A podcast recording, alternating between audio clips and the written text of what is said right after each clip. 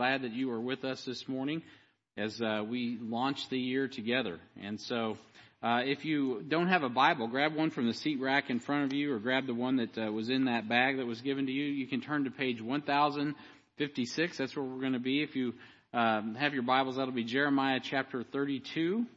And uh, uh, just looking forward to getting this new year kicked off as a after 22 years of ministry, 23 years of ministry, we're we're launching into our 23rd year. It's amazing uh, all that God has done. So if you are new to HBF uh, or first time guest, I'm really glad that you're here today uh, because this message will give you a little bit of an idea about what HBF is all about.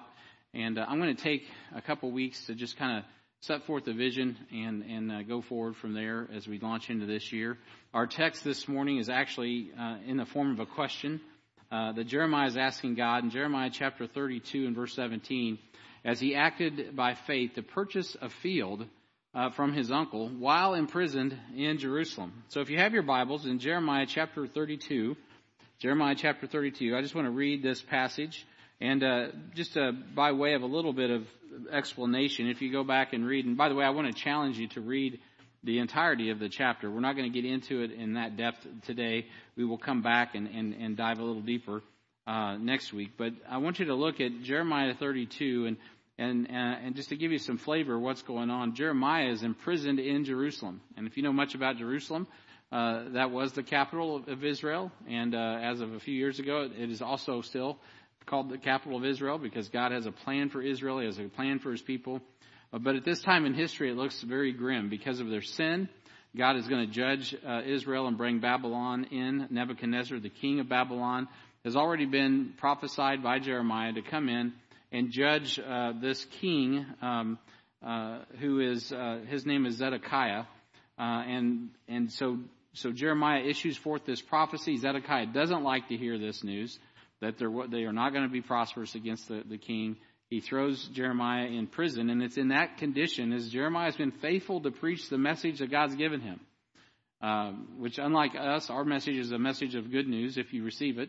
Um, he kind of had a message of bad news, and he was faithful to deliver that message. He gets put in prison, um, and then uh, God says, "Hey, you know what? While you're here, let's do some business. I'm going to have you buy a field. Your uncle's going to come, and you're going to purchase this." So that's exactly what happens, and uh, when you get to Jeremiah chapter chapter 23 and verse, or I'm sorry, 32, I should say rather, in verse uh, 13, he introduces uh, a gentleman that's very important in the book of Jeremiah. It's his scribe named Baruch. Uh, Jeremiah chapter 32 and verse 13. I'll just pick it up there and bring it down through verse 17. He says, And I charged Baruch before them, saying, Thus saith the Lord of hosts, the God of Israel, take these evidences uh, this evidence of the purchase, both which is sealed and the evidence which is open, and put them in an earthen vessel, that they may continue many days. For thus saith the Lord of hosts, the God of Israel, houses and fields and vineyards shall be possessed again in this land. Now, when I uh, had delivered the evidence of the purchase unto Baruch the son of Neriah, I prayed unto the Lord, saying, Ah, Lord God, behold, thou hast made the heaven and the earth by great power and stretched out arm, and there is nothing too hard for thee. Heavenly Father, as we uh, consider uh, what you asked Jeremiah to do by faith, uh, which is purchase a field in the midst of a, a season uh, when they were going into captivity, he did it by faith, trusting you could do anything. You created the heaven, you created the earth, you created us, you formed us in the womb. You breathed into our nostrils the breath of life. You you quicken us when we get saved. You bring us to life spiritually. You, you bring the dead to life. Lord, you are an amazing, incredible God. And Lord, there is nothing too hard for you. You did bring Israel back from captivity. And, and Lord, the only thing that, that you couldn't change is the hard heart as they rejected you and, and killed you um, on the cross. And Lord, of course, we know that was our sin that did that. We would, we would have been right there with them. And so, Father, we're so thankful that uh, you love us so much that you sent your Son to die on the cross on our pla- in our place to redeem us by your blood, the most precious blood of the Lamb. So, Heavenly Father, you could redeem the souls of this planet. Thank you for giving us a message of the good news, uh, Lord, that the wrath of God doesn't abide upon us because Jesus Christ has taken it on his cross, Lord. And I pray this morning as we look into this passage, as we consider this year, uh, our need to purchase the field, and understanding that really it's about proclaiming the good news you've already given us. I pray you would encourage us through the, the story of Jeremiah, or that we would understand that nothing is too hard for you. And we love you, we thank you, we praise you this morning. In Jesus' name, amen. So Jeremiah makes this true statement about God's provision and power as he as truly nothing is too hard for God. And in the context of Jeremiah, uh, Jeremiah's own um, harsh sentence, uh, he's saying that, that even the judgment that is coming is not too hard uh, for God to overcome uh, for his disobedient people. And the disobedience of God's people isn't more than God can overcome. However, the chapter uh, closes with God promising to use Jeremiah's purchase of his uncle's property as a sign of his redemptive power to Jeremiah and to the nation of Israel as he promises them that certainly nothing is too hard and he will come back and he will restore them and, and the land will be given back to them. And so, uh, before I look forward this year and I, and I and I go forward with that message, I want to just take a little bit of time, the balance that I have this morning, and take some time and look back because uh, they're in a situation here in the book of Jeremiah where um, you know, Jeremiah, it doesn't look like things are going to go well, but, but God says, you're just going to have to trust me on this. You're just going to have to, well, walk by faith, not by sight. Because everything that, that uh, is before them doesn't look good, and yet God promises that it will be good. And, and so it's something that, uh, you know, you can see God's goodness. And God is good, isn't He? When you look back on history, you can see how God has delivered. Uh, not only did He deliver Israel and bring them back into the land, but then He gave them their Messiah. I mean, what an incredible thing.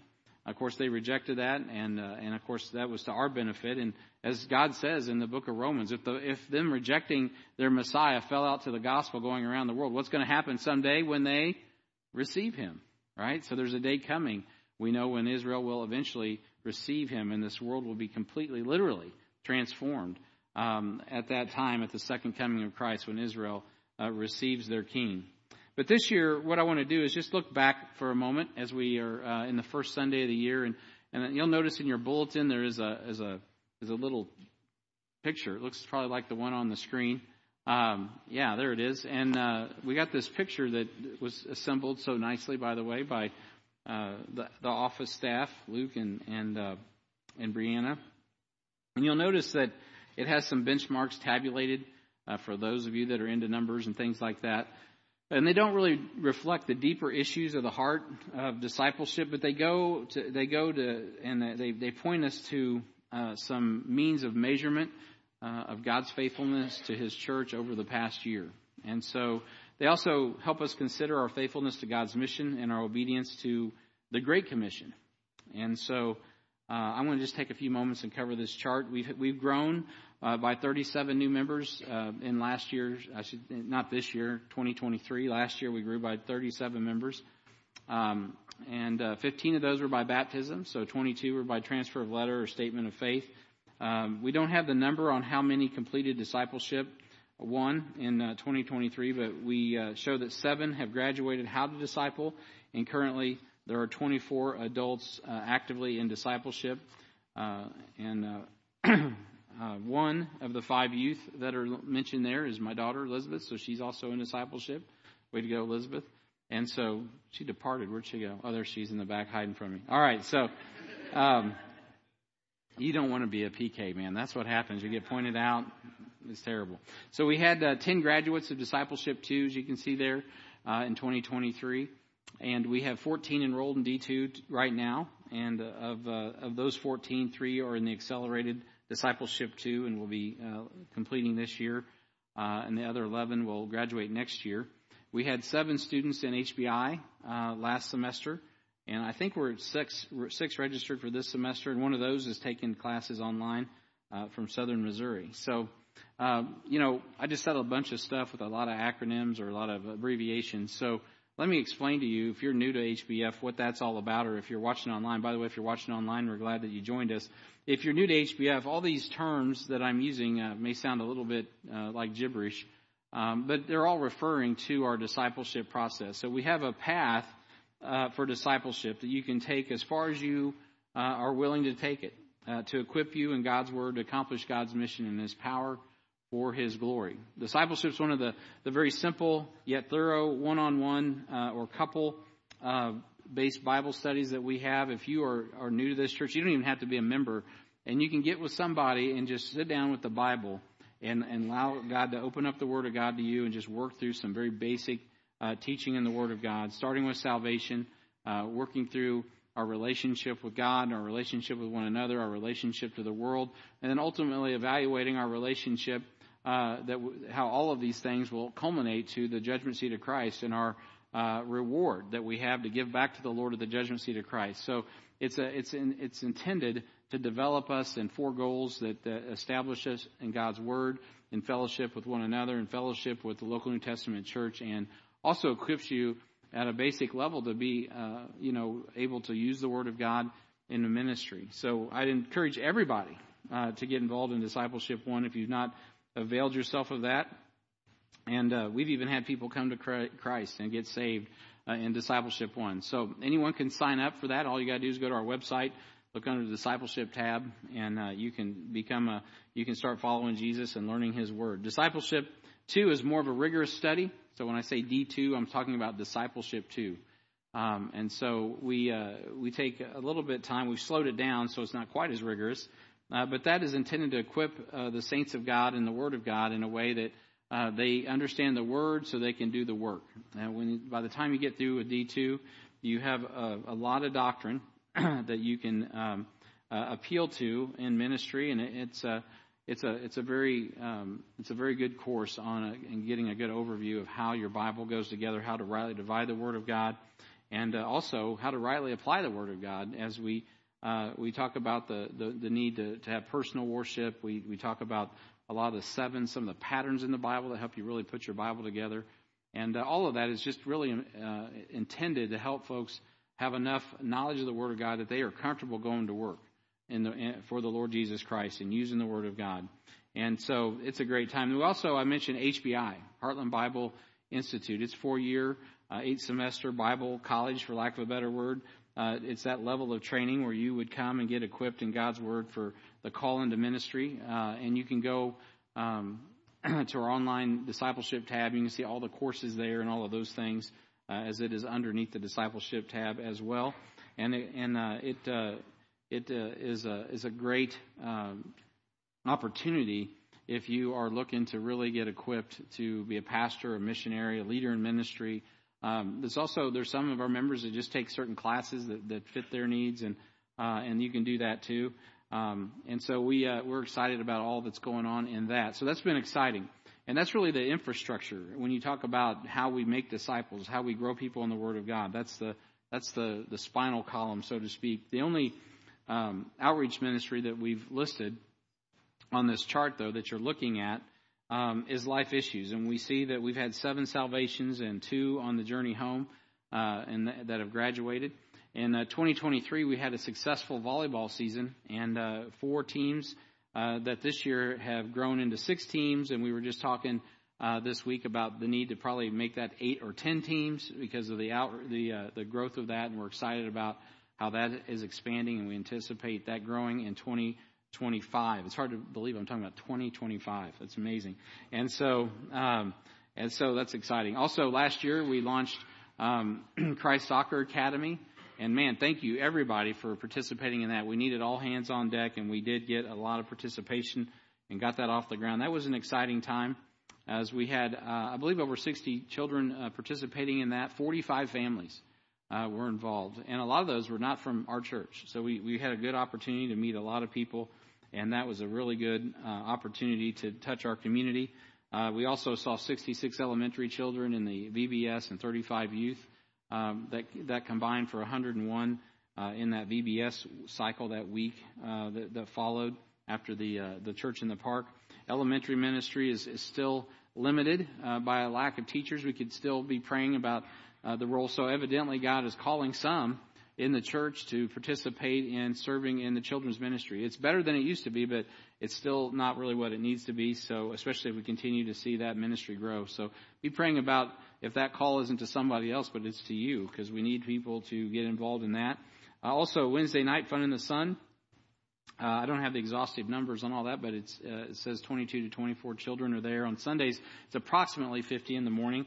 I don't have the, the exact numbers on that. But the Word First Bible Publishing, we see here, completes 25 projects that totaled 102,612 binds. Wow. Yeah, that's a goal that we've had. We haven't made. That's been that goal's been set out for three years, and uh, this is is that I think that's right, Bob. Third, this is the third year that we've had that set, and uh, and we and we reached it. So we praise the Lord for that. And uh, there, yeah, Randy's here. So uh, that's a blessing. Some of that was on accident. I will be honest here about that. Completely uh, honest. Uh, I think it was. I don't remember if it was thirty or fifty thousand John and Romans we thought we were doing. I think it ended up being like eighty. So uh, you know, praise the Lord. Um, that helped us get across the finish line there. So that was good.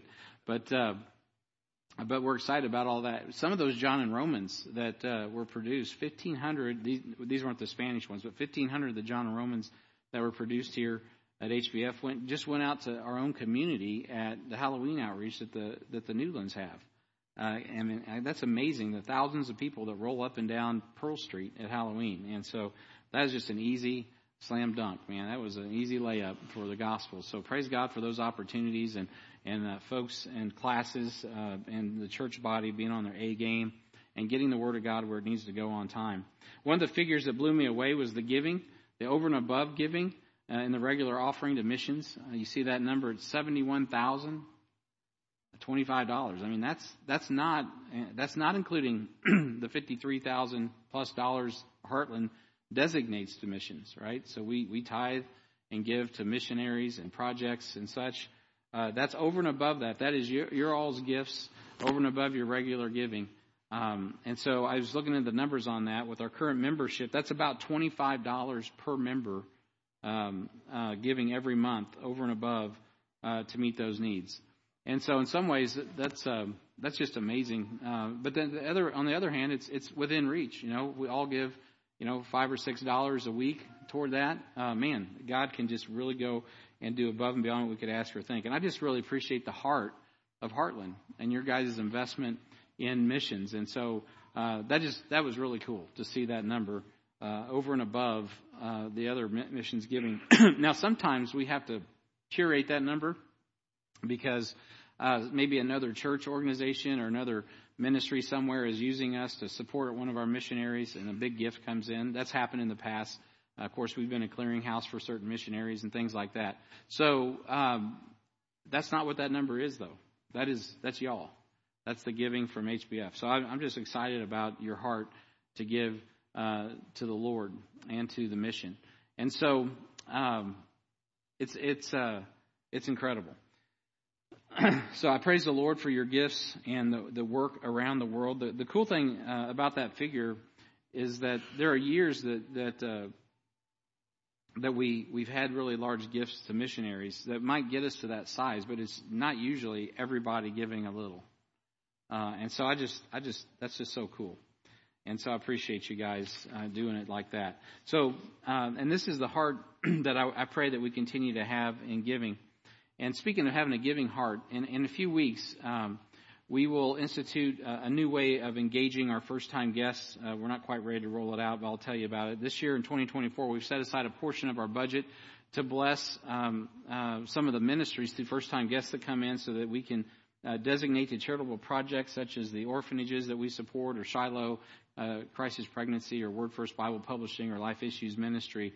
And uh, when guests come, we'll give them an opportunity uh, through a QR code and, and the way our, our system's set up, they can just go on and as they're registering to be here, they can just go ahead and designate to one of those, and we'll cut. That's on on our behalf, on their behalf. We will donate to that. They don't have to give anything, and we're doing that just so that they understand that we're serious about giving to these things, but also uh, they can they can get involved right off the bat with their first their first time here. So it's a unique way of of, uh, of teaching folks and including people if they choose to. Nobody has to do it, but if they choose to, we will give um, on behalf of their name. So that, that's kind of a cool thing we're going to be starting. Another project you'll be hearing about in the weeks ahead in 2024 is our partnership with Adopt a Street Initiative. Um, and that's uh, it's uh, taking place among the churches of Harrisonville, and HBF has agreed to to be intentional uh, about building relationships uh, with a couple of neighborhoods uh, by simply going out systematically for about six weeks and um, and showing ourselves friendly. Uh, we do plan to share uh, the gospel, of course, and uh, but really we're just going to get to know our neighbors and in a natural way. And the primary goal is just to show the love of Christ and uh, if all the churches do that, really all the neighborhoods of the community will be touched by people that uh, are in at least evangelical minded churches going around saying, "Hey, we just want to let you know we're here," and uh, and just showing that presence in our community.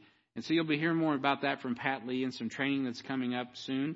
And so uh, we'll be inviting all the all of y'all to participate, sort of like we would do with an outreach, like we used to do at the stadium uh, for the uh, uh, you know Safe at Home ministry when we had that going on at Royal Stadium with Scott Dawson. So it'll be good.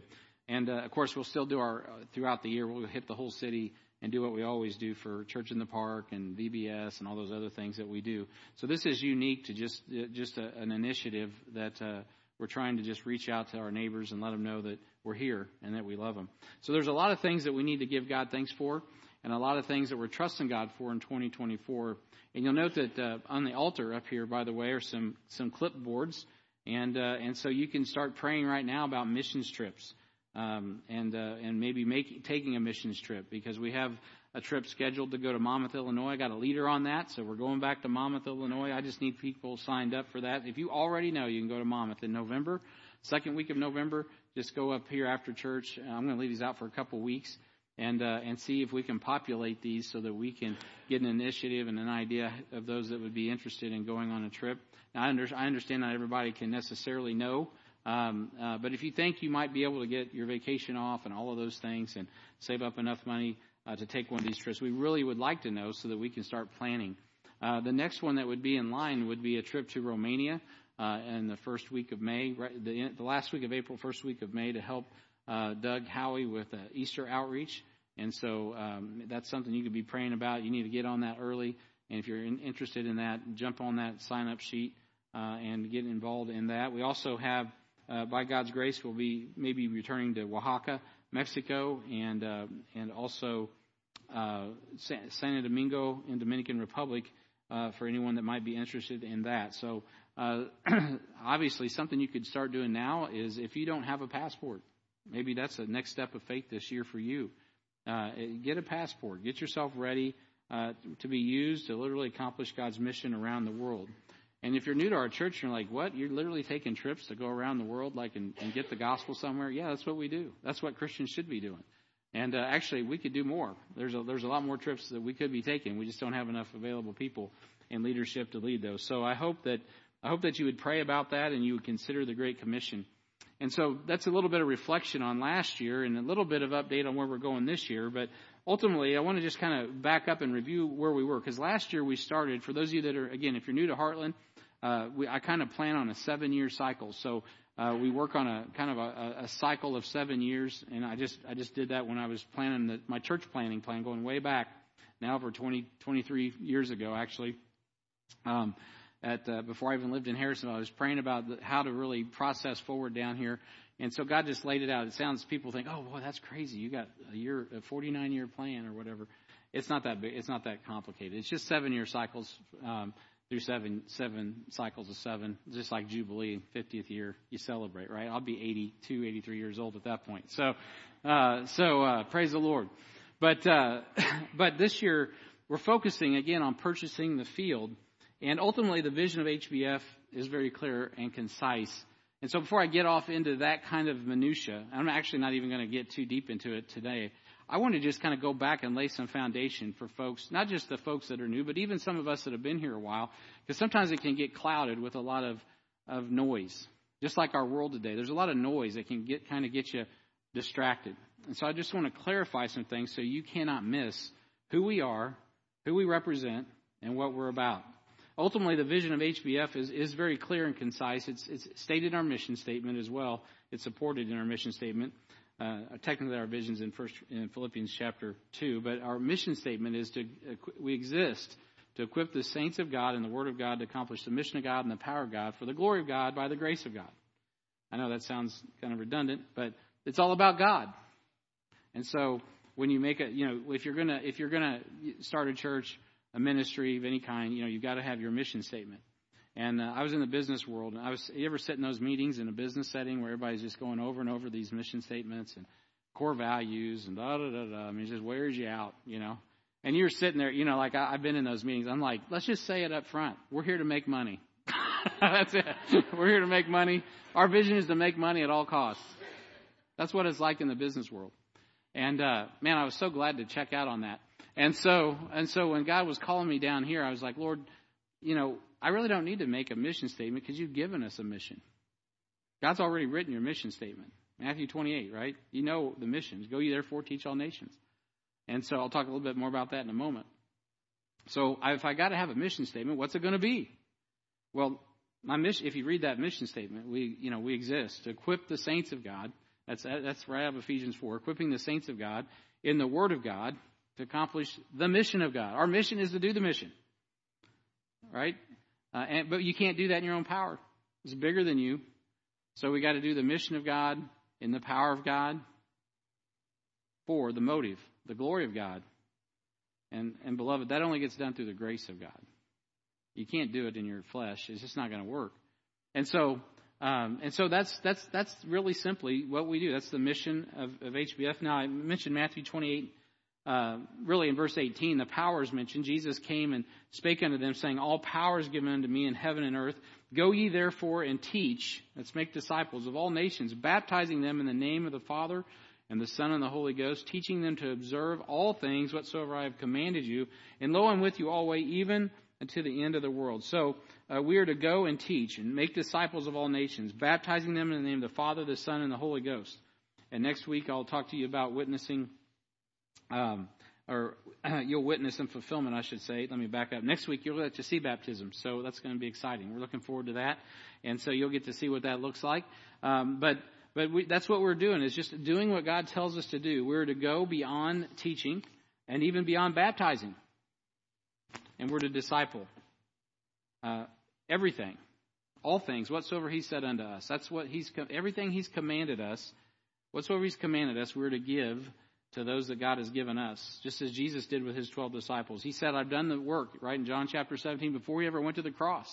What was that work? The work that He finished before the finished work of the cross was that of making disciples. And so when you when I opened up this morning and I talked about discipleship, D1, D2, and HBI, that's one of the reasons I started there. This church is about making disciples. That's what we have to be about doing. We have the whole counsel of God's word in our King James Bible. We are we are charged to teach it. And so Jesus promises to empower us and to be with us in his mission until the end of the world. So our salvation is not just about saving us from hell. That's a big part of it for all of us. That's huge. It's a big part for me. But man, we we would stop short if we don't if we don't go further, and and uh, and and do the work of seeing that folks are sanctified through His Word to do the work of God, because that will affect the reward that you and I have at the judgment seat of Christ, and the preparation for the second coming for Him to rule and reign on this earth. So we have a big mission. It's it's huge, and we got to have a lot of faith. Sort of like Jeremiah. Jeremiah had to have a lot of faith while in prison for preaching the word of God, right? For giving God's word. He had to, he had to get in his pocket and give more for a piece of property that was getting ready to take, be taken over. And you know, there are people today in the church that would say, you know what, Brian, I don't know why you just keep trying. Don't you see the writing on the wall? I mean, the church is irrelevant. Things aren't, uh, things aren't working and all of that. You know what, beloved? The thing is, is God's word always works. It may not work in our time. It may not work the way we think it, it should work. But the last thing you can afford to do is become faithless. We have to be full of faith and we have to, to take God's word seriously and we have to go out and preach it. I believe there are people today that are more hungry for the word of God than ever. And if we just got to get out and give them uh, the hope that they need, and it's found in the Word of God. The last thing that we can be is a bunch of Christians sitting back going, "Oh, the end is coming. Let's come, come, Lord Jesus, and take me." Right? Now we do want Jesus to come, and we're ready for that. But man, where's the joy of the Lord, which is our strength? Where is the fruit of the Spirit that, that people need to see an evidence that, that there is a living God in a dead and dying and debauched world? Man, the church has to be alive more than ever. And what a great time to be alive, right? What a great time to be on the foundation of Christ and to be proclaiming the Word of God and being a light, literally in the midst of a crooked and perverse nation. I get excited just thinking about it. And so, to accomplish the mission of God, we have three simple principles that uh, we need to do because it's a big mission. Uh, but we can boil it down, and it's good to remember that. Now, in Acts chapter 1 and verse 8, uh, the Bible tells us, it, says, as Jesus is now meeting with his apostles, he's sending them forth. Um, his res- he's a resurrected. He's t- training them for 40 days, and, uh, and, and he's, he's ready to launch them. But he says, wait, you need to hold up. And then Carol just left. No, I'm just teasing. Tell Curtis we said howdy. She's got to go pick up Curtis. So, um, so the, the so in Acts one eight, but ye shall receive power, Jesus says. Now we know in, in the Great Commission there in verse 18 of Matthew 28, he says, All power is given unto me in heaven and in earth. But they didn't have it. And that's why he said that. He goes, Ye shall receive power after that the Holy Ghost has come upon you, and ye shall be witnesses unto me both in Jerusalem, and all Judea and Samaria, and unto the uttermost part of the earth. So God gave his power. He indwelled the church, the, the, the, those apostles, so they could accomplish his mission and his power for the glory of God. And this gives us a, a scope of the mission. So we are to accomplish God's mission simultaneously. You note that he says you're, to, you're to go to Jerusalem, Judea, Samaria, and the uttermost part of the earth. That's what we got to do here at HBF. Um, our, our communities in which we live are our Jerusalem. Now, I want to just do a little exercise here. How many of you um, are represented today, uh, are representing a community here? Well, that's rhetorical. All of us. We all come from some community around here. So let me just do this real quick. If you think about your impact, and uh, if you if you don't want to stand, you don't want to, but I'm going to ask you to stand. Um, if you're if you live in Harrisonville, just stand up where you are. All right. If you can't stand or something, that's cool. I understand some people have health issues. All right. So this this many people in the church, which t- statistically is about 50% of our church is from Harrisonville historically, and it looks about like that today, the people even in attendance, 50%. These people here represent the group that we have. Let's just say uh, out of the 241 members, uh, which obviously are not here today. Uh, um, and so this represents the people we have as light, salt and light right here in Harrisonville. And some of you probably aren't even members. Uh, but you just act like you are for, for, for sake of examples. So, uh, and so you all represent, this is it. What if that was it? You know what? This is enough to turn the world upside down, not just Harrisonville. 10, yeah, 10,000 souls right here. All right, so what if you, uh, how many of you would say that you're from um, uh, Peculiar? Anyone from Peculiar? No, no, no, Harrisonville, stay standing. Unless you're just working out today, getting those quads going. Anyone from Peculiar? I'd see anyone. Okay, some peculiar people. All right. Uh, Freeman? I got any Freeman folk here? Stay standing. Uh, what about Archie? Archie? Oh, we got a few. Okay, you got a job down in Archie, a little bit smaller group. I think we got to send some people to Freeman as well. Okay. What about uh, Garden City? Any Garden City people here? Okay, it's on you, Gibsons. We got to get to work in Garden City, right? Um, okay. How about how about Belton? Any Belton folks? Oh yeah, there's a bigger population. We got a we got a we got a good posse over there. They got to go reach Belton. Belton is on you. You got twenty thousand plus people, I think, to reach over there. How many are in Belton? Thirty now. You know, about thirty thousand, probably more than that. I don't know. Uh, there's a there's only a, a little over hundred thousand in the county, so a lot of them are up there on the northern border. What about Ray, uh, Raymore? All right, we got Raymore people, we got Belton people. That's the, that whole population is probably getting to be forty, fifty thousand in itself. Uh, okay, and then there's uh, Lee's Summit. You're going even further north. Any Lee Summiters? Who did I have in mind? I had someone in mind. Oh, I had the the Yoders. I don't. Lance is sick, so they're not probably here. Um, uh, Overland Park. I know there's Bob somewhere. Go ahead, Leawood counts. Drexel. oh, Drexel. All right. Adrian. Wait, get those. Okay, Adrian. Now we're getting down there. All right. Uh, Butler. Anyone? Butler? All right. All right, Butler.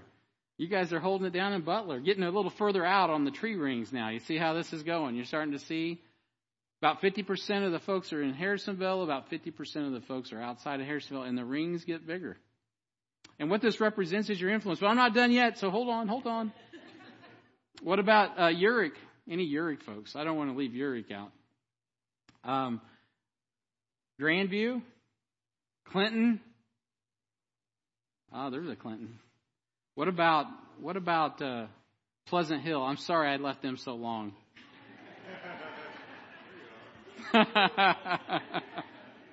Honestly, I love Pleasant Hill. I just, I just gotta, if you don't know much about the culture in Cass County, there's this thing. But anyway, uh, but you know what? Jesus bridges the gap. We have folks from Pleasant Hill. We even have pastors from Pleasant Hill. I mean, it's amazing. So God's good. He bring, you know what? It's like Antioch. Everybody comes together around the Lord Jesus Christ, and that's wonderful. And the Civil War has ended. All right. So, uh, how about Kansas City? Casey Mo. And then Bruce, you're Independence, bro. I wasn't going to say Independence. If you're from Independence, stand up. Who did I miss? Creighton. I thought I had Creighton. Well, Creighton, Creighton.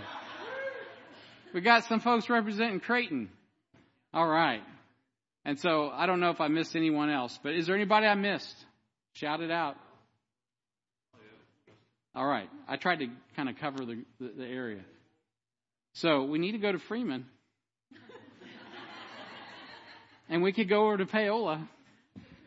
Actually, in the past, we've had people there. So thank you guys for participating. You can see the influence that, go ahead and be seated, that uh, we have. Now, we're, as we're busy about reaching here, that's kind of like, you can see how God works in a community and he, and he spreads it out a little bit, doesn't he? Well, that goes, that's just a, a microcosm of the macro. Uh, because God does the same thing all over the planet. And he says, go to Jerusalem. And I consider what we just did, that's Jerusalem. Um, obviously, a lot of people think Harrisonville, that's one of the reasons, by the way, when we started the church, it wasn't called Harrisonville Baptist anything. Because my, my I understood that, man, our, our goal, and you, and you look at how I talk, I talk often about Cass County, and even sometimes I get convicted about that because some of our members are in Henry County, and so every so often I'll throw a, throw a shout out to Henry County or Bates County or Jackson County or whatever because because this is our Jerusalem, right? And we want to have we want to have enough we want to be enough salt and light to make an impact for the gospel right here in the heart of America. We want to see we want to see the KC Metro, the two and a half million inf- affected uh, because of this local church in our ministry. Now we know we have a larger fellowship of churches than that, and we pray they're the same way, right? And if we're all doing that, we're going to make a dent. You make a, you will make a dent in the culture of Cass County and the culture of, of the Kansas City Metro. There's no doubt about it. And that's what we're supposed to be doing.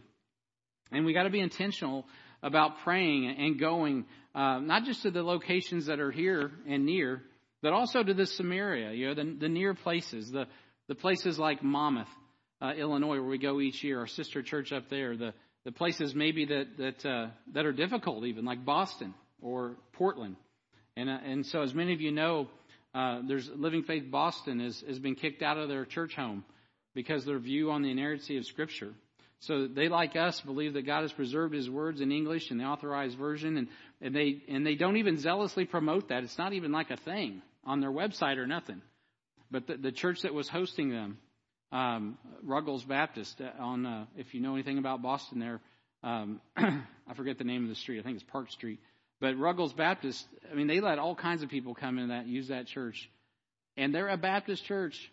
And they dug into the, the their sending church uh, here in Kansas City, and they found out, oh well, you guys hold to the King James Bible as the as the English standard.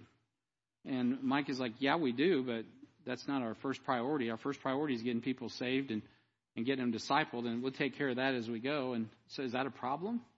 Yes, you can't have that position and, and, and meet in our church building. Unbelievable. So they're they're homeless, man. We need to be praying for them. So God, we have a missions trip to Boston. I forgot. I think I forgot to mention that. And so one of the trips that we're praying that we can populate once again is a, is a trip to help Mike up in Boston. They're they're pro- I think they're probably meeting in homes this week. I'm not quite sure. Uh, maybe Brady knows. So um, is Brady Brady's sick? His wife's sick this morning, so he's not here. But he's the prayer team leader. Be praying for the the church there in Boston. We have an opportunity to go to places like that. That's our Samaria. Uh, Thomas Harding, I want to tell you about him. He'll be here at our Vision Conference in April. If you've never been to a Vision Conference, you got to make time this year for a Vision Conference. Thomas Harding is going to be planting a church in another hard city on the other side of the country, in uh, in uh, in Portland, Oregon. And uh, so we need to be praying for him. You're going to get a chance to meet him and learn how to pray for him and and lift his arms up as well as he's out doing that. God's going to make ways for us to continue to to go to not just our Jerusalem, but also our Judea and our Samaria, but ultimately he wants us in the uttermost parts of the world as well. And we do that, obviously, we give, we go through pastor, we do pastor training, uh, and uh, God has some pastor training lined up in some uh, closed countries this year. I'm excited about the opportunities for that as well. And that's really why I need y'all to step up for these because it's hard for me to lead these trips when I have to go to other places and uh, and and teach as well. So I can only get away so much. So I, all of us doing a little will get a lot done. Just like with that, that financial giving, just giving a little bit of our time and uh, and and sacrificing that will go a long way to accomplishing God's mission. And you know, speaking of that, that's the second thing. God, when He said, "Go to go to your Jerusalem, Judea, Samaria, and the uttermost part of the earth," this thing is is something that has to be done supernaturally. You can't do it in the power of the flesh. So that's why we have to walk in the Spirit. We got to keep a close account with God. We got to make sure that we're we're in our Bible reading daily, having devotional time with God, loving God, loving our, our family members, having our houses in order, because this is supernatural work, and He's called us all to be a part of it. Doesn't mean everybody has to take a trip and go across the world, but you know, some of you, God wants you to do that. And uh, and some of you maybe you support people that do that. I don't know, but God has a way of getting it done. And also, the third thing that you see in in, in uh, Acts one eight is it's strategic. It's it's got to be done strategically, right? It's not just throw a dart at the wall, right? When Paul was was launching out out of Antioch, he went to to Asia and he he planted a key church at Ephesus, and that church discipled all over Asia Minor. That church ended up reaching uh, the Gentile world. And God used those churches to, to go out and reach the Gentile world. And we need to be strategic in our church planning, our church support, our missions efforts, and we are. We try to do that here at HBF by God's grace. So we see God's grace as He plant, as uh, God planted churches and establishes. You know, Paul had a Bible institute in Ephesus, and and and then they planted seven churches, and those seven churches we hear about in the Book of Revelation, and all of that came out of a faithful church of Antioch uh, in Antioch, Assyria. And so faithful churches reproduce faithful churches. Faithful saints reproduce faithful saints. And so here at HBF, if you're just like new to us, wondering what we're about, we're about reproducing Christ in individuals and then reproducing, reproducing local New Testament churches all over the planet. Whether it's in Clinton, Missouri, or uh, we planted one in KCK, uh, or, or we're supporting church plants like in Boston or Portland, or even around the world. There's prolific ministries going on in places like India. You guys all know Pastor Pradeep and Pastor Rajan and all these guys. God just using them to just blow it up. But just making disciples and doing exactly what we're all called to do. So these principles, they guide us as a church as we trust God to accomplish the mission of God and the power of God by the grace of God for the glory of God. We won't really grasp all that this will entail and all that it will produce until we get to the judgment seat of Christ. We just got to be like Jeremiah a little bit and trust that God's word is true. And when he says go, you go. You go. And you do what God tells you to do. So if you're just walking in the door though, and you're like, okay, Brian, this is like, you're, just too big in your scope here. I, need to know what I need to do. Well, I'm glad you, let me just give you three goals that we do here at HBF. There's three things that you just, if you want to just boil it down, it's just as simple as this. The goals of HBF are to know, to grow, and to go. It's just that simple. We're here to teach the Word of God so you can know the Lord Jesus. In John 17, 3, that's what Jesus is saying. We got to know Him, right? And know Him in the power of His resurrection. That's not what it says in John 17, 3. But we do need to know Him in the power of His resurrection. John 17, 3 says, let me read that to you. Um, and this is the and this this uh, and this is life eternal that they might know thee the only true God and Jesus Christ whom thou hast sent I mean, our job here is to, to get people to know Jesus. Amen? Whether that's sharing the gospel or opening up the Word of God and doing discipleship. And then we grow in grace and knowledge of the Lord Jesus Christ. And then, and we do that through discipleship and investing in the Word of God. Not just Sunday morning, but also the adult Bible fellowships are important to that. And all the other ministries that teach the Bible around here. And all the activities where we rub up against each other as iron sharpens iron. God continues to grow us in His grace and knowledge. And that's what prepares us to go. Go to our Jerusalem, go to our uh, Judea, our Samaria, and the uttermost parts of the earth. So as you walk in the doors, we pray that you sense that you are entering an environment where you are welcome and wanted. A place where the water of God's word is flowing and you can be like a tree planted by the rivers of living water. Uh, as you know God and His word and His work and His people, and you'll be able to, to be in an environment that will give you the ability to reach the world, even if it's just going out in the backyard during a soccer camp right? Doing Christ Soccer Academy. And we were reaching our Jerusalem and Judea right at that time last year. It was amazing. What we're doing with volleyball, things like that can be used in a mighty way. So sharing the love of Christ to your family, your friends, your neighbors, strangers, and the world is your responsibility, but it's also our responsibility. It's all of our responsibilities. And we got to be about that business of the Great Commission. So if you enter this church and you don't know the Old Testament from the New Testament, there's nothing stopping you from knowing Jesus. You don't have to have a PhD in the Bible to come here. We will equip you. Your pastor got saved. I didn't know that, literally, didn't know the Old Testament from the New Testament. And I was in a church, in an environment where we just take the Bible and start teaching it. And the Holy Spirit of God, I promise you, will teach you how to put that thing together so you can have Christ's mind, so you can share that with other people in the world. What's stopping you? Nothing should be stopping you. God has a mission. He has a plan for your life. He has a plan for this earth. He has a plan for the universe. So we are here to help you know God, to growing the grace and knowledge, and to go to the world with the Word of God that God has called you uh, to, to reach the world with. So, so now that we understand the overarching mission of God and the vision that God has given uh, us as a church, I, I want to remind you uh, of what we were talking about last year, and I'm going to be really brief here. But uh, last year, on the second Sunday of January, I, I launched the year with a message on the seven year uh, season of ministry that we're embarking on. Uh, I elected not to preach the message on Sunday, January 1st, because it was New Year's Day and everybody would be tired. So last year on the second Sunday, I, I rolled out a message, and uh, and it really just lays out where we were going for the next seven years. And I keyed the passage on Proverbs 27, 23 that speaks to the need to be diligent to know the state of thy flocks and look well to thy herds. And time doesn't allow me to revisit the entire message, but it was it was contrasted by nine diligent shepherds and four delinquent shepherds found in the scripture. And I preface that message by reading Proverbs 22:29 that says, "Seest thou a man diligent in his business, he shall stand before kings, he shall not stand before mean men." Proverbs 10:4 says, "He becometh poor that dealeth with a slack hand, but the hand of the diligent maketh rich." Proverbs 12:24 says, "The hand of the diligent shall bear rule, but the slothful shall be under tribute." So last year I was focusing on these diligent shepherds. There were nine diligent shepherds that I, I mentioned. There was Abel uh, the first shepherd in Scripture. There was Abraham who tended to his sheep diligently and, and created a fierce army uh, that delivered his uh, nephew Lot from um, from a, uh, uh, being taken captive by a Confederate army that invaded uh, Sodom. He gave tithes unto Melchizedek. There was Jacob who diligently raised a flock along with the family, and God blessed him mightily. there was Joseph. There was Moses. time doesn't permit me to talk about all those. David, of course, um, and there was Amos, and then there's the shepherds of Bethlehem, and then there's Jesus Christ Himself, the Good Shepherd. And those are the those are the good shepherds. The last shepherd, number ten, is dealing with the uh, First Peter chapter five. The, that's us. Feed the flock of God, which is among among us, right? The pastors and the shepherds in the church age. But um, but I just want to make sure that we are faithful shepherds because we don't want to be a delinquent shepherd like Lot was, or Laban was, or the sons of Jacob, or Doeg.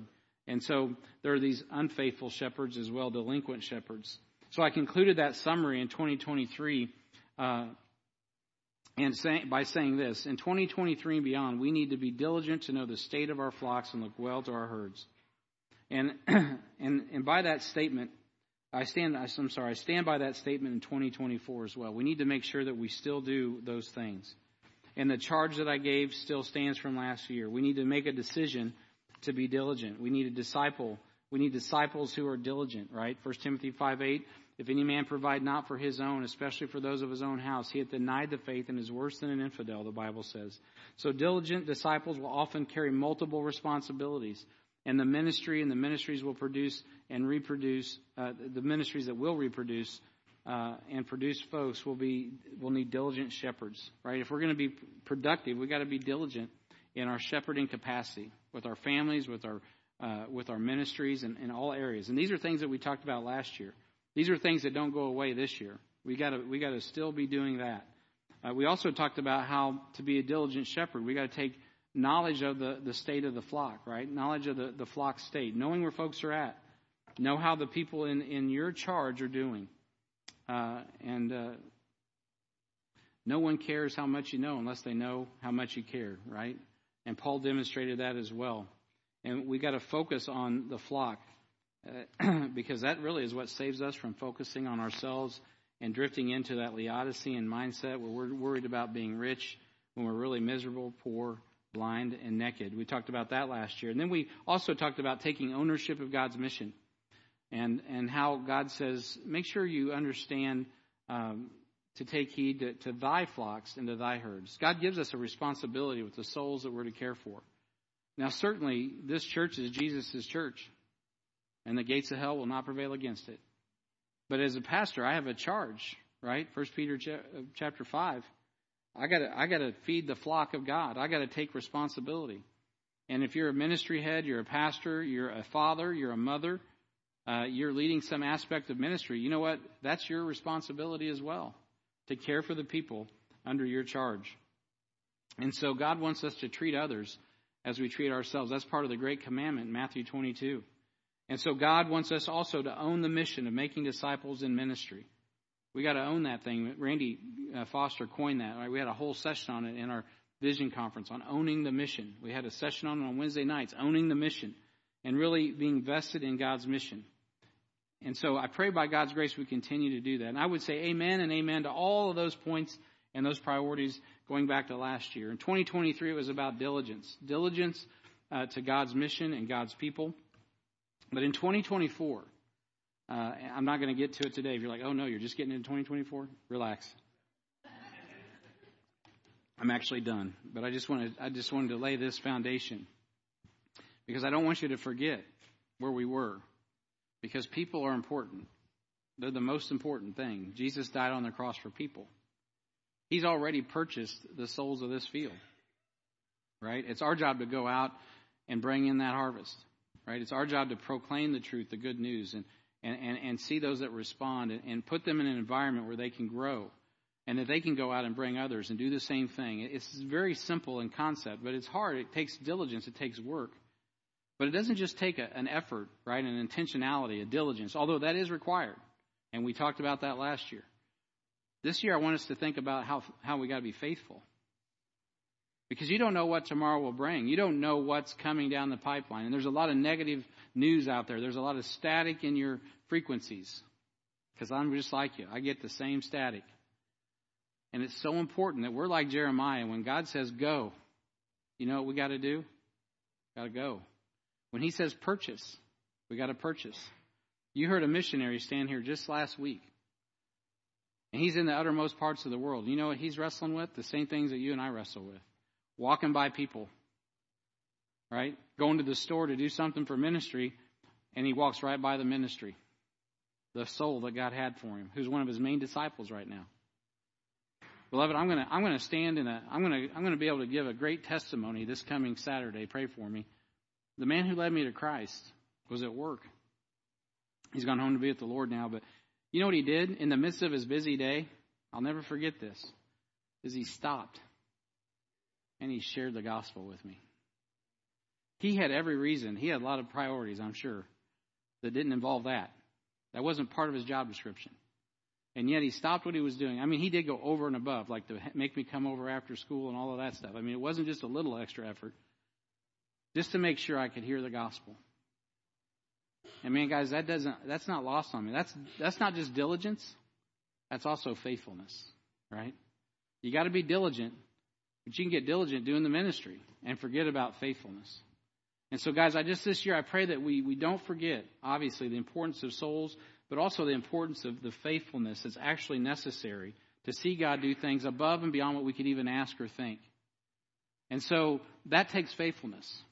When Jeremiah was purchasing this property, uh, it seemed, I know it's, I mean, because of the context, we'll get into it, uh, we'll get into it later, but I know it seemed impossible.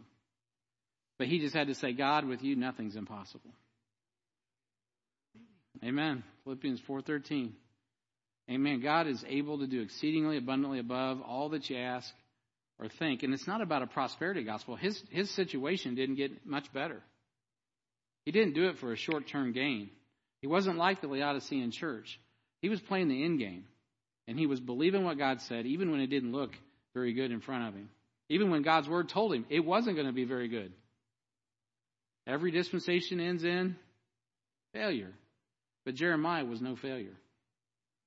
And you're not a failure either if you cling to God's word. Psalm 5 9 says, For there is no faithfulness in their mouth.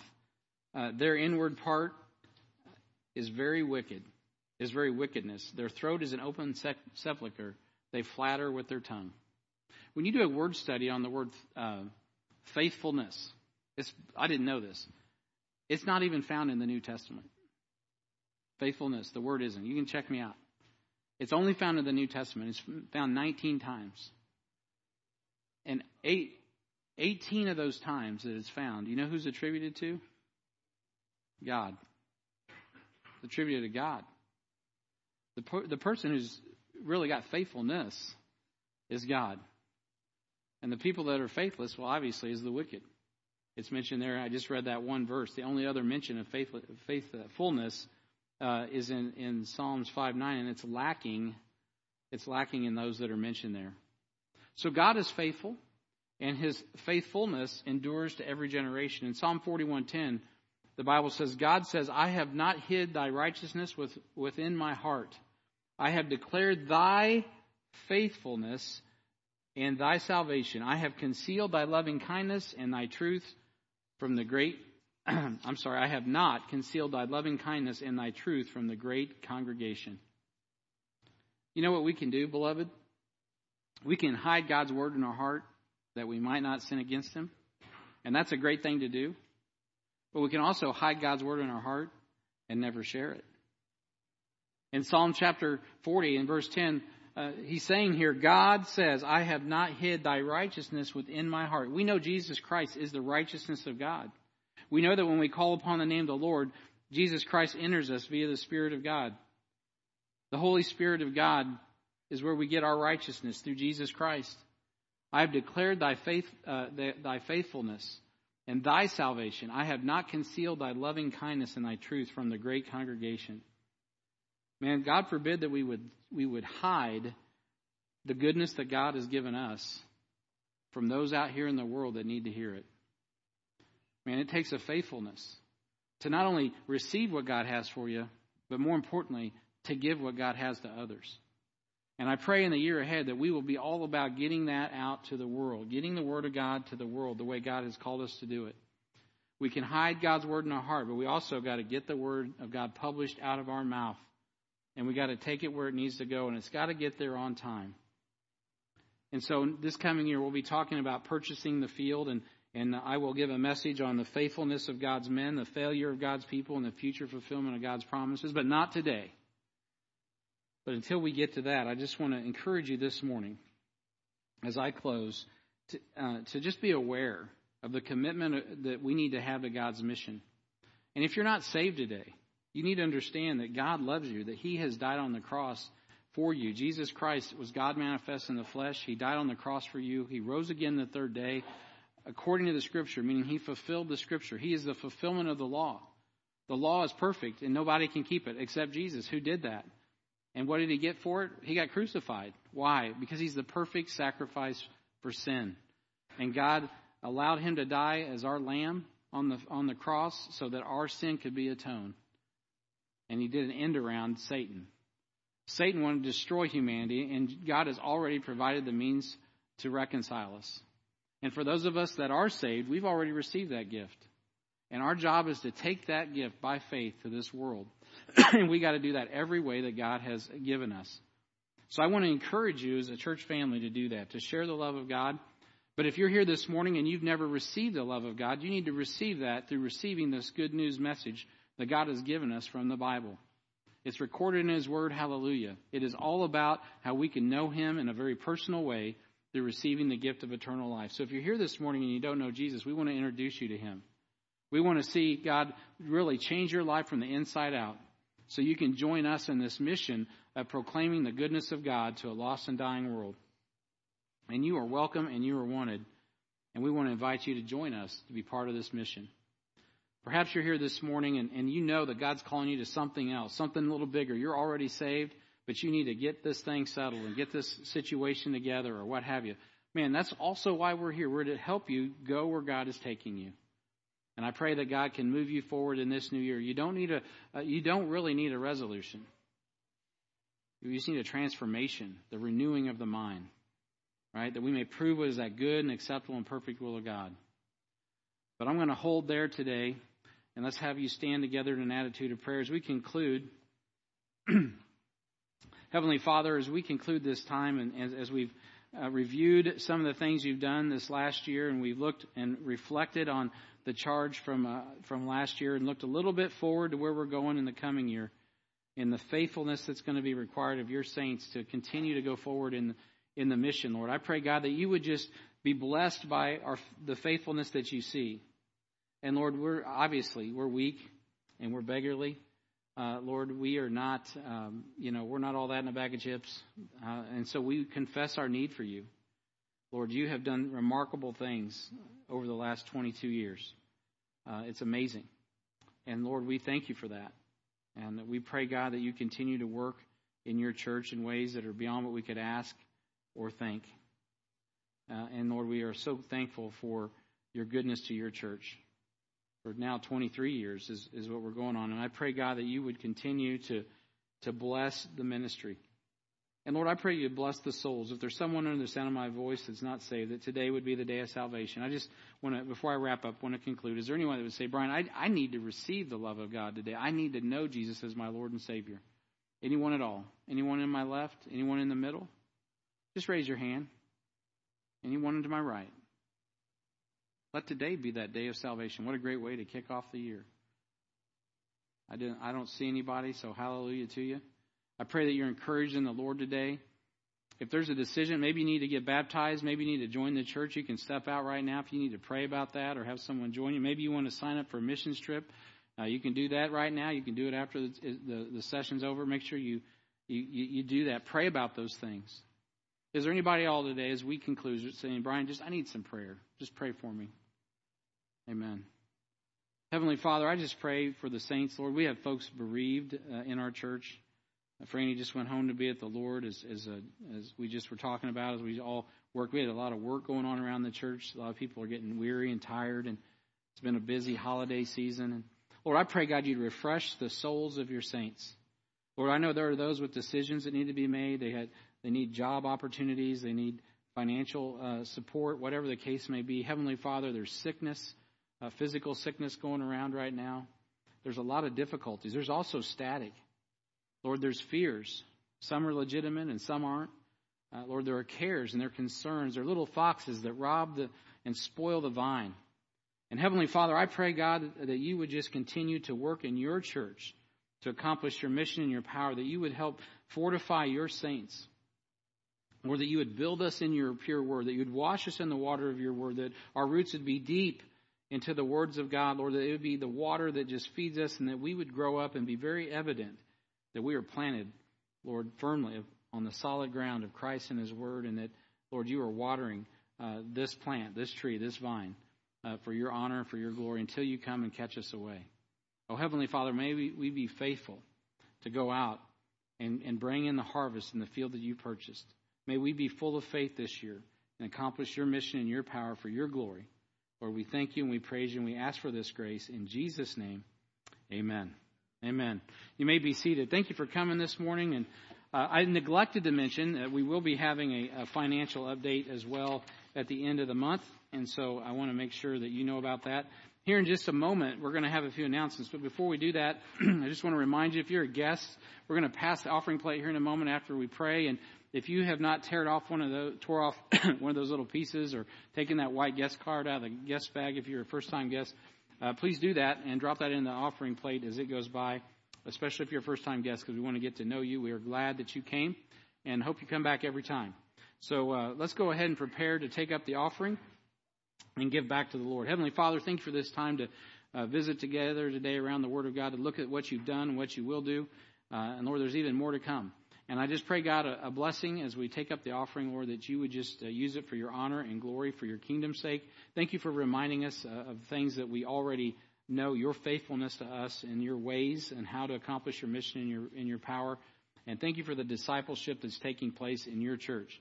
Uh, Lord, you're doing a lot. And help us to take ownership of that, be diligent, and Lord, Lord grow us in faithfulness, Lord, and help us to understand uh, what it's going to require to continue to go forward and stay focused on what you have for us in the days ahead. We thank you and praise you for the opportunity to give back, and we pray, God, you bless it and multiply it in Jesus' name. Amen. And uh, as Steve is coming, I, I gotta, I want to read uh, something real quick, uh, a thank you card. He didn't, you don't know about this, but it's okay.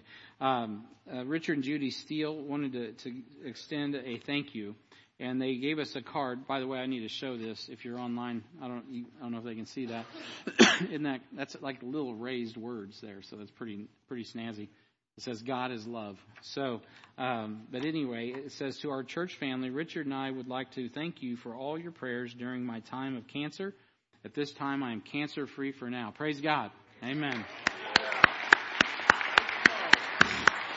Amen. So, yeah, amen. So we're so blessed to have such a loving, praying church family. Love you all, Richard and Judy. And so Richard and Judy are sitting in the back. And uh, if you guys just stand, maybe if you don't know who they are, that's Richard and Judy. And so, amen. So we appreciate you. And uh, and uh, praise the Lord for that. So I'm going to turn it over to Steve, and he's going to have a few more closing announcements. Thank you. It was good to uh, hear update. Uh, hope you're encouraged with uh, Brian's report on things that have gone on this last year. And I just got a couple announcements. He he did briefly mention next uh, Sunday is baptisms. I think there's one person signed up to be baptized. Uh, so that's not in the bulletin, but if you are a candidate for baptism, if you would contact the office this week and uh, get your name on the list, and uh, we'll do that the 14th. That's next Sunday. Um,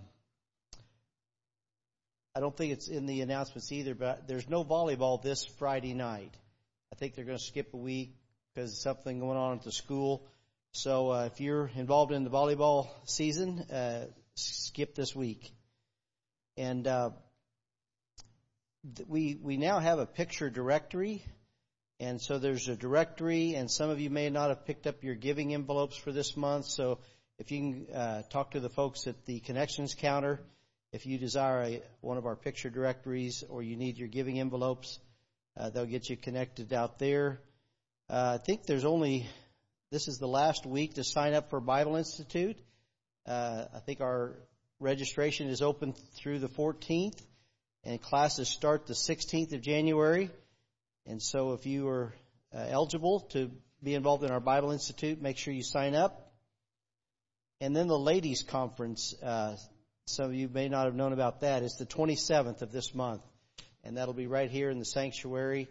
And I think it's $25 now, and if you wait uh, till close to the time, it may be $30, but very reasonable. Uh, Mike Blake's wife, Becky, is going to be speaking, as well as Brian Clark's wife, uh, Mindy.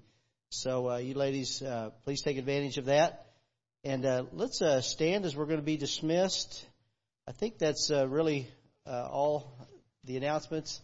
Thank you for being here. Happy New Year. Uh, let's pray and then uh, shake somebody's hand maybe that you don't know. So let's pray. Lord, thank you for this uh, day among uh, brothers and sisters. It's good to be here. It's good to open the, the Word of God and hear your words to us. Thank you for just the good report from Brian. Thank you for his leadership and Amy, I pray you'll refresh them this uh, new year, give them the rest they need, and thank you for their family with uh, Sam and Elizabeth. And just thank you for bringing uh, Bruce and Carol to us this morning and uh, our visitors. Lord, may they be encouraged. May they uh, find a place here to call home. Lord, we, we love you. We love uh, what you're doing in our midst. Help us to do be uh, ministry minded, have that peripheral vision that uh, maybe we need to sign up for a trip. Maybe we need to commit to discipleship. Maybe we need to follow you in believers' baptism. And Lord, uh, just help us take that next right step uh, this uh, new year.